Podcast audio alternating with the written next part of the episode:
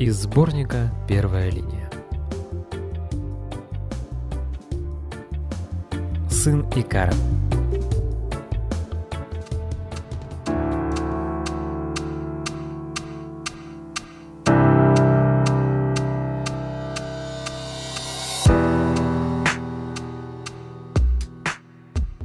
Икар, вопреки слухам, не разбился, а был спасен небольшим отрядом крылатых дев. Судя по говору чужестранок, их тронуло его щенячье могущество, насмешили искусственные крылья. Одна из дев взяла Икара к себе жить. Вскоре он привязался к спасительнице настолько, что прощал ей даже свое исковерканное имя. Она почему-то не могла говорить Икар и называла его Карл. Так ей было привычней.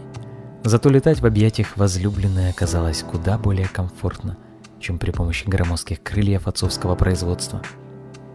Рядом с нею Карл и Кар был совершенно уверен, однажды он долетит до солнца. Не сегодня, так завтра.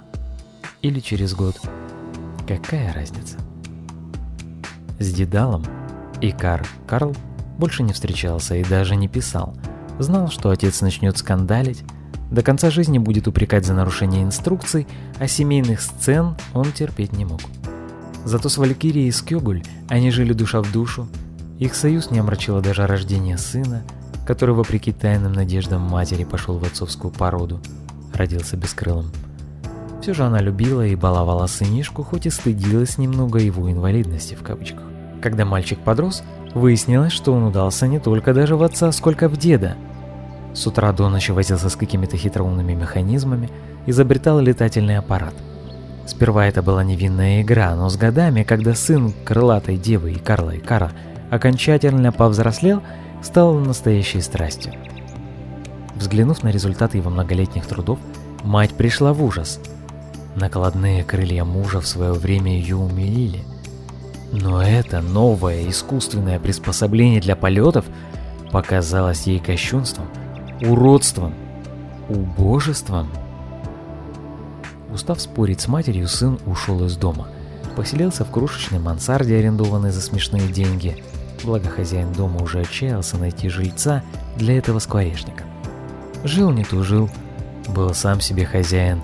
Спал до полудня, варил какао на маленькой плитке, много гулял по вечерам, сласть возился со своими железками, чем не житье для мужчины, в самом расцвете сил.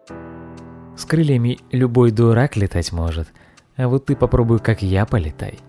Добродушно ворчал сын Карла и Валькирий, прилаживая моторчик к своему пропеллеру. Он решил, что надо все-таки навестить родителей.